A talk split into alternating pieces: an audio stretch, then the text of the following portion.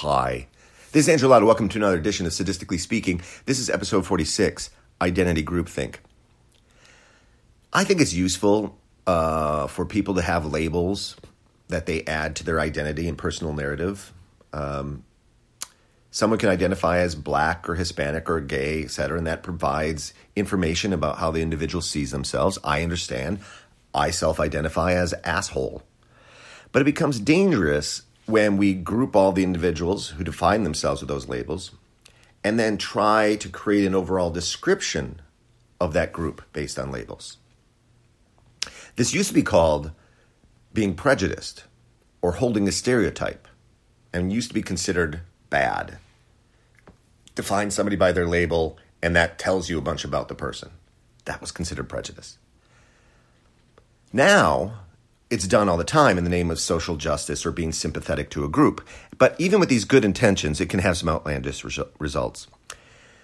All right. Uh, everything I said is pretty arbitrary and, as such, meaningless. So let me give you some concrete examples.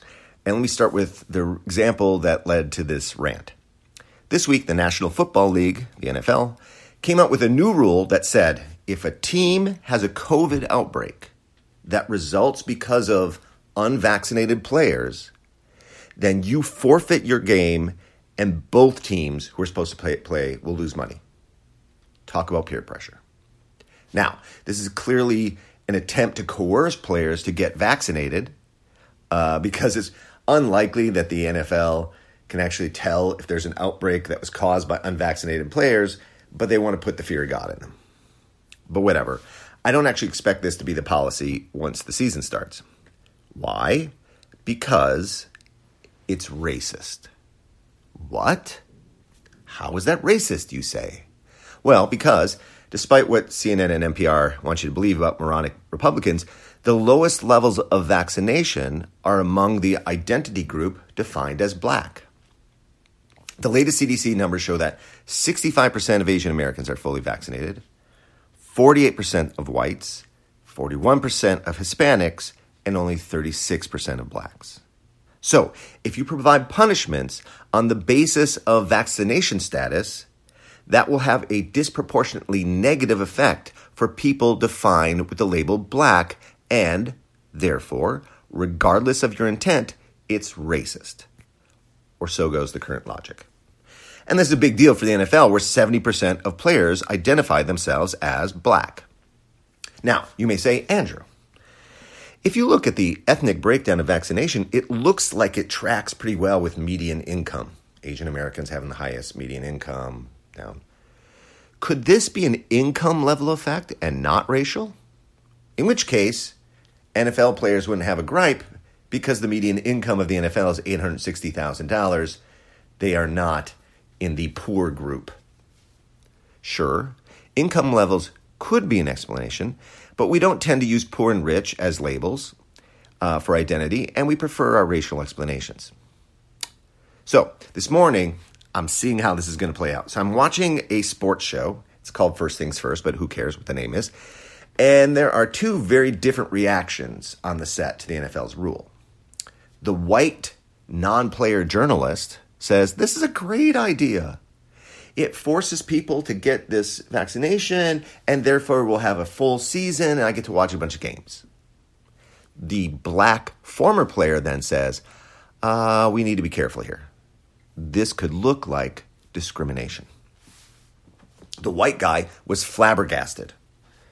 I mean, I think he was. I don't know if you can diagnose flabbergastation over the TV, but he seemed flabbergasted. He says, Hey, isn't it better to force these players, or at least strongly incentivize them to get something that's good for their health, like a vaccine? I mean, they're forced to get their mumps, measles, rubella shot, the MMR, to get into college after all. He's so naive. Listen, man, black people as a group have a lower vaccination rate. Therefore, penalizing vaccinations, even if it may increase those rates, amongst that population is racist. Now, this same logic has played out several times in hilarious fashion in my current hometown of Gainesville. Example number one Gainesville, uh, years ago, passed a rule to incentivize people to recycle. There was a flat fee for recycling garbage pickup, regardless of how much recycling waste you had, one flat fee. On the other hand, there's a graded fee for regular garbage pickup. The more garbage you had, the more you paid. So obviously, you'd be better off if something's recyclable to throw it into the recycling because you wouldn't have to pay more for it. Now, I think recycling is a hilarious scam that makes little economic sense, but that's for another podcast. I did think that this was a clever little incentive plan passed by the quite liberal City Council of Gainesville. Good job. Well, they just got rid of it. it's now a flat fee on all garbage. Why? because the incentive plan for recycling was deemed racist. What, you say? How is that? Well, because it turned out that people who identified as black and brown were less likely to recycle than were the white people. So the extra garbage fees were unduly placed upon people who carry those labels. Fuck the environment. We don't want to be racist. Now, might you want to work harder to incentivize people more to recycle if you're into that environmental cult? Nah. Fuck Greta Thunberg and her white ass ideals. Black people don't want to recycle. Now, of course, defining yourself as black doesn't obviously lead you to dismiss recycling out of principle.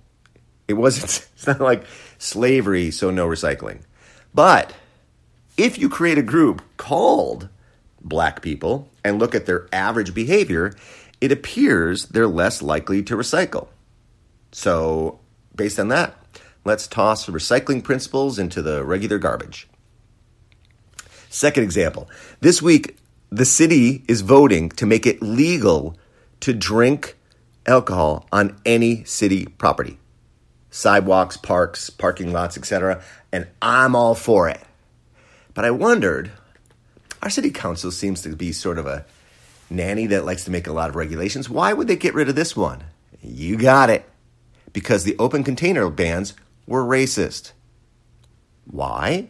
Because more black and brown people were getting citations for drinking alcohol, especially among the homeless community downtown. now, I'm not a fan of forced vaccinations, recycling, or banning alcohol on city property. And so all these seem like good things. Even though the motivations are questionable, the results are kind of libertarian. However, there have been cases where this kind of rulemaking based on identity groups has been damaging. For example, back in the early 2000s, there was a push to make it easier for minorities and poor people to get buy houses because as a percentage of people who owned houses, they were lower on the list, which seemed racist. So there were regulations to incentivize mortgage loaners, lenders to give them to uh, minorities. Well, of course, that led to an increase in predatory loans to minorities in the financial crisis that was in the 2007. It had a huge impact on minority communities exactly because the regulations had been lifted. One also may remember that during the last presidential debate, there were attacks on Joe Biden for the racist crime bill of 1986.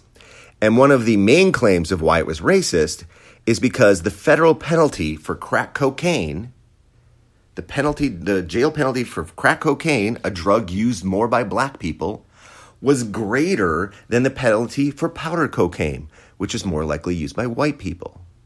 Therefore, you end up with a punishment that's greater for black people. That's racist, right? Except the motivation for that being included in the bill is the same motivation as the examples above. Crack was considered a scourge in the black community, especially in Washington, D.C. at the time. Black clergy were calling out for help because of its effect in the black community. Charlie Rangel, who was the black representative from New York, was calling out against the government for letting black men die from the evils of this drug. The idea was you don't even care, you want everybody to die from crack because they're black. So it was levied with a higher penalty in the crime bill to ex- discourage its sale and use exactly because it was more of a problem in the black community. Of course, the result would be longer sentences for black crack cocaine users over white powder cocaine users, and Biden gets called a racist. Anyway, I think people should be allowed to identify themselves with labels, but our current obsession with those labels as a meaningful way to make policy and rules has to be questioned. That being said, I really don't have any right to talk because I'm a heterosexual white male asshole. Pass the tequila. Out!